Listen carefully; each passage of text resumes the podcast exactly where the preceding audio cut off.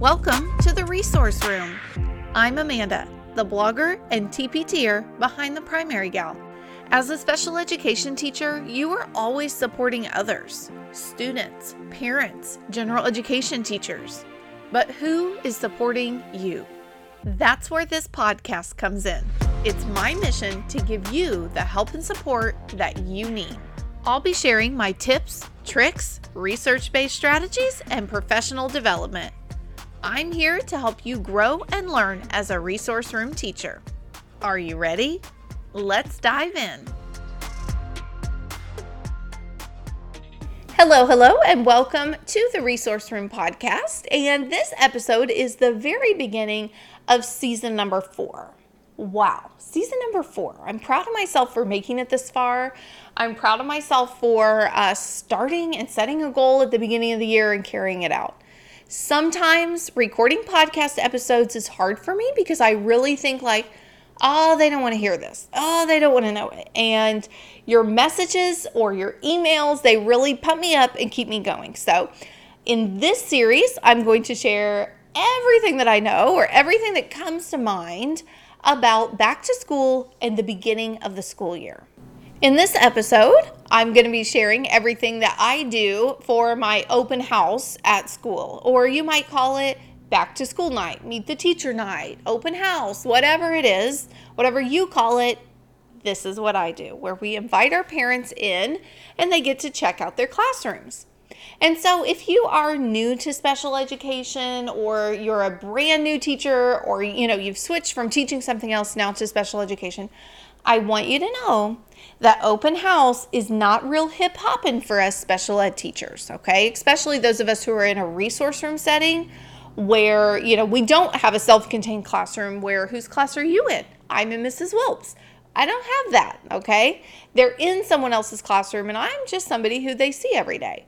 And so a lot of times they forget about us. They're coming to check out their first grade classroom or their new second grade classroom or whatever. They're coming with a different purpose than coming to see you. And so, if you are a brand new teacher, I would strongly encourage you to call all of your parents or, you know, send them a letter or a postcard or something so that they even know that you exist. Now, there are always those parents who, you know, maybe they have a third or a fourth grader and they've been through the game with special ed and they knew that the previous teacher was retiring or now is moving to a grade level, you know, they might know that. And so they might be like, hey, I want to meet that special ed teacher and just let her know about my son or daughter.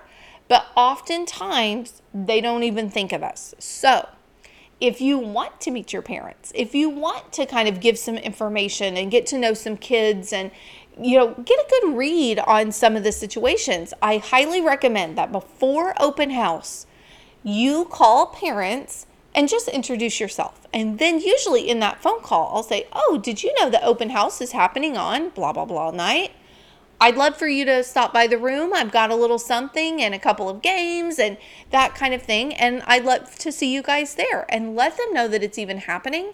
And that when they come, especially if they did know of open house, let them know that you exist.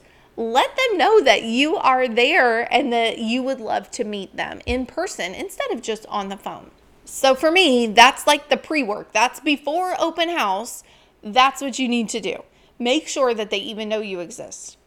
For even some of your returning students, they might again just be thinking, oh, I have to go meet my new third grade teacher. They may not think, oh, well, Mrs. Wilp is here too. I'm going to go see her. Hopefully, they think of me. I hope. Most of my returning students do usually come down for a hug, but I always try to call any new students so that they know where I am um, I let them know my room number, kind of give them some brief directions um, how to get to my room. But I always say if, if you forget or you don't know, just ask the classroom teacher. They know where I'm at. So once they actually arrive to my room, I have several things that I like to share with them. Um, I guess this is also maybe from my fifth grade gen ed days. I, at that time when I taught gen ed, always had stations. And so they kind of came in the door, they did this, they did this, they did that, and then they met with me on the way out. And so there they were dropping off supplies, they were filling out some paperwork, that kind of thing. I don't really have that for me. Um, but I like to start whenever they come in by just having a printout that with some information about me, a little bit of contact information, background information, that kind of thing. And in the show notes, I have a printable that if you want that so that you can edit it and add your picture and your contact information, you can. Um, but there are also things on TPT. Um, but oftentimes those are made for general education teachers. And so we know we're a little bit different. And so um, I have made this specifically with special ed teachers in mind. So if you need to download that, check the show notes and you'll be able to download um, just a little printable Meet the Teacher page.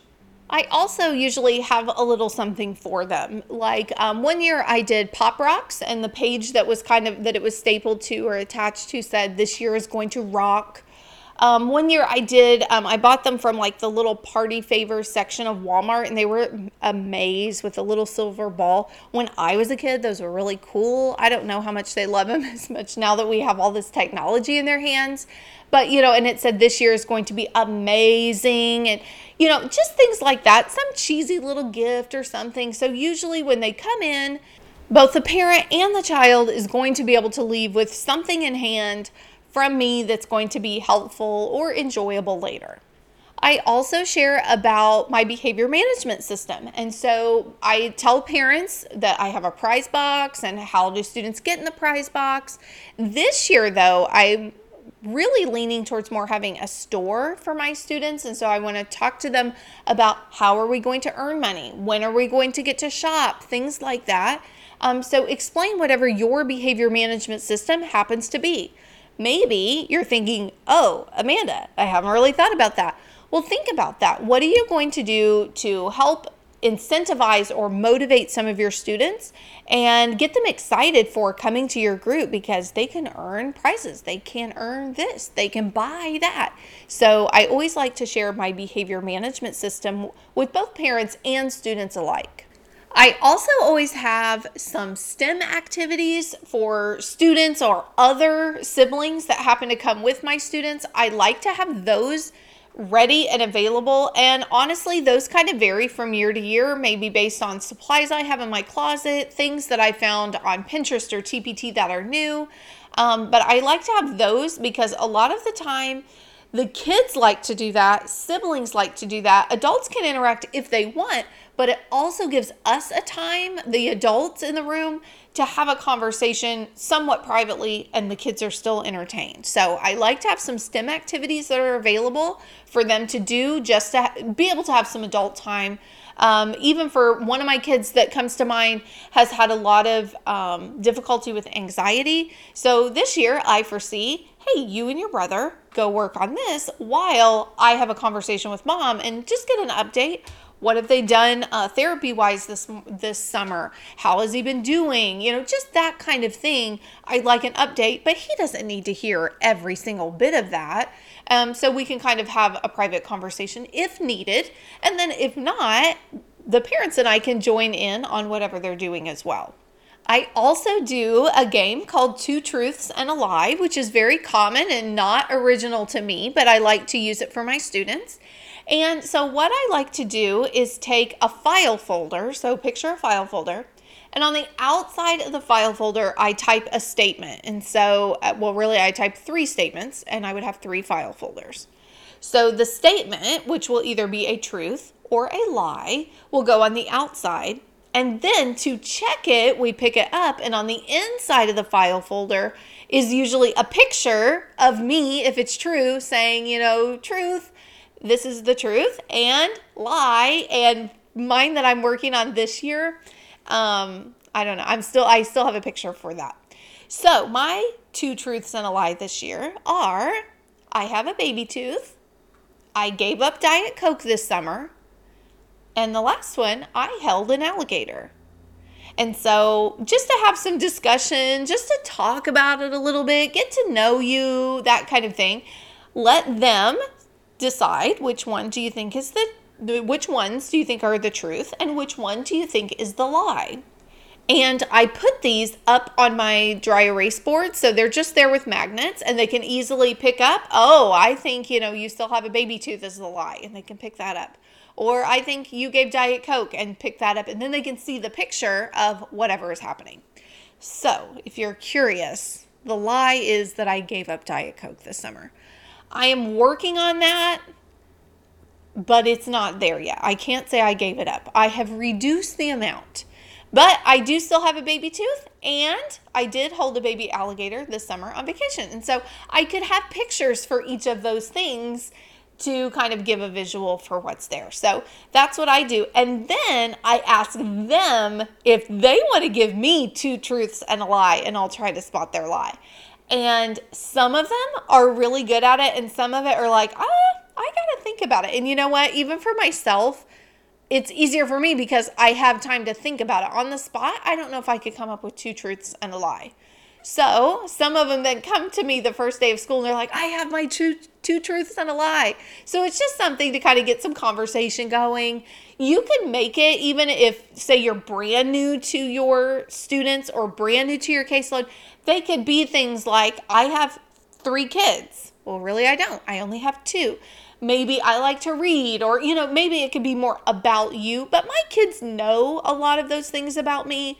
So I can make them maybe a little more silly or different or whatever. So make it however you want it. But I like to play two truths and a lie. And last but not least is I always leave or have them leave with a card that has either their conference date, like we have actually scheduled their annual case conference, or a reminder card for when their conference will be held, like what month. So, my first couple of years at my current school, I had a student whose conference was due in May. And that parent every year would call and be like, we haven't had his meeting yet. We haven't had his meeting yet.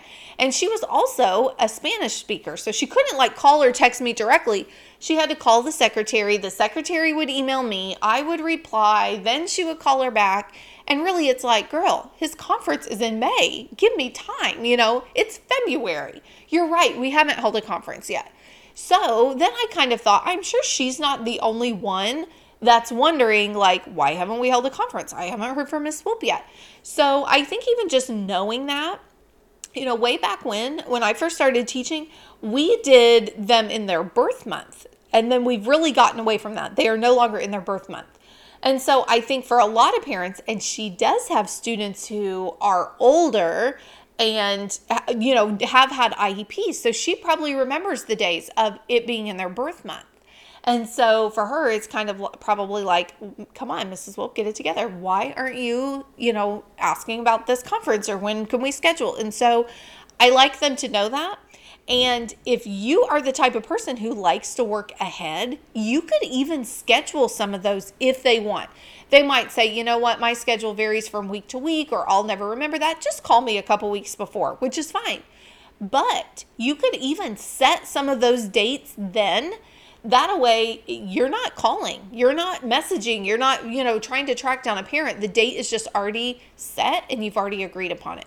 So i think that would be a personal preference. Are you going to actually set the date or are you going to let them know that their annual case conference will take place in May and you'll be contacting them at the end of April or early in May because his conference is the 15th or something like that? So I always leave them with that. That way, not only do they have my contact information where, you know, please, please, please let me know if you need something, but also you know when I'll be trying to contact you. My card also specifies that we can hold a meeting at any time before that. And I always try to say that in real life too. Like, yes, we're going to meet on March 10th. However, if you need me before that, or if you're noticing things please let me know it's okay to have a meeting before that. So I usually try to communicate that to them, um, but it is something that I want them to leave with just so they know no news is good news. If you're not hearing from me, that's okay. You'll get progress reports, that kind of thing.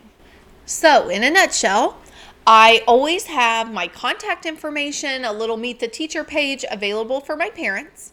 I always have candy or a toy or something to kind of motivate my kids to come see what does Mrs. Wilp have.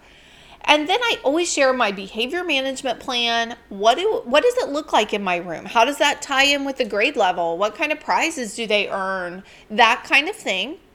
I always have some type of game or STEM activity, something to give them something to do. Nothing is worse than them like coming to your room and you hug them because you miss them so much and maybe you ask them about their summer vacation and then it's like, "Okay, you can go now." we're done. So I'd like to have something for them to do. And some of the parents may not want to stay and do a STEM activity, a STEM activity. Maybe they don't want to stand around and see what lies is Mrs. Wilp telling about herself, but it gives an opportunity for everybody to kind of interact and get to know one another. And I wrap that up by either scheduling their conference or giving them a card that notifies them of when the conference will be held. While all of those things are important, I think the most important tip that I could give you is to contact your parents before open house night so that they know it's happening and so that they know that you will be there and to actually look for you, whether you are new or returning. So make sure that they even know hey, yes, I am in Mr. Wilp's class, but I can also walk down to Mrs. Wilp's class and see what her room looks like. Or, you know, you can see your gen ed teacher and meet them. That's important. But it's also important to see the special ed teacher while you're there and come, you know, make contact, especially from a parent to teacher standpoint. So make sure that they know what's going on and that way they can come visit you and see all of the wonderful things, whether you do what I do or something else. Let them see what that looks like in your classroom for next week's episode, I gave myself a little test. Okay, so in the Resource Room Facebook group, so many of you had shared that you don't even know what your caseload is. Like, you don't even know what grade levels or maybe what school specifically, like, you literally know nothing until just a few days, maybe a week before school starts. And that gives me anxiety. Like, I don't know how some of you do that. And so I thought, well, I am going to do a podcast episode about how to get ready for, you know, a caseload of students in one day. Can I do the essential things in one day so that like if kids walked in my room tomorrow, I would be ready? And I am happy to announce that I successfully did that. And I kept track of how long it took me to do some of these things.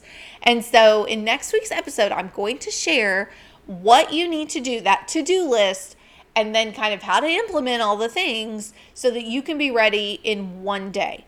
Because whether you are a teacher just finding out your caseload or you're a returning teacher, none of us want to spend the last two weeks of summer at school getting ready. So, come back next week and I'll share my to do list and how I executed that in just one day. Well, my friend, that's a wrap. Thank you so much for listening to the Resource Room podcast. I truly, truly love to help and support other special ed teachers. Because of that, I run a Facebook group just for us. Search the Resource Room and request to join you can also check out my website, theprimarygal.com, for blog posts, pictures, and more information. Until next time, have a great week.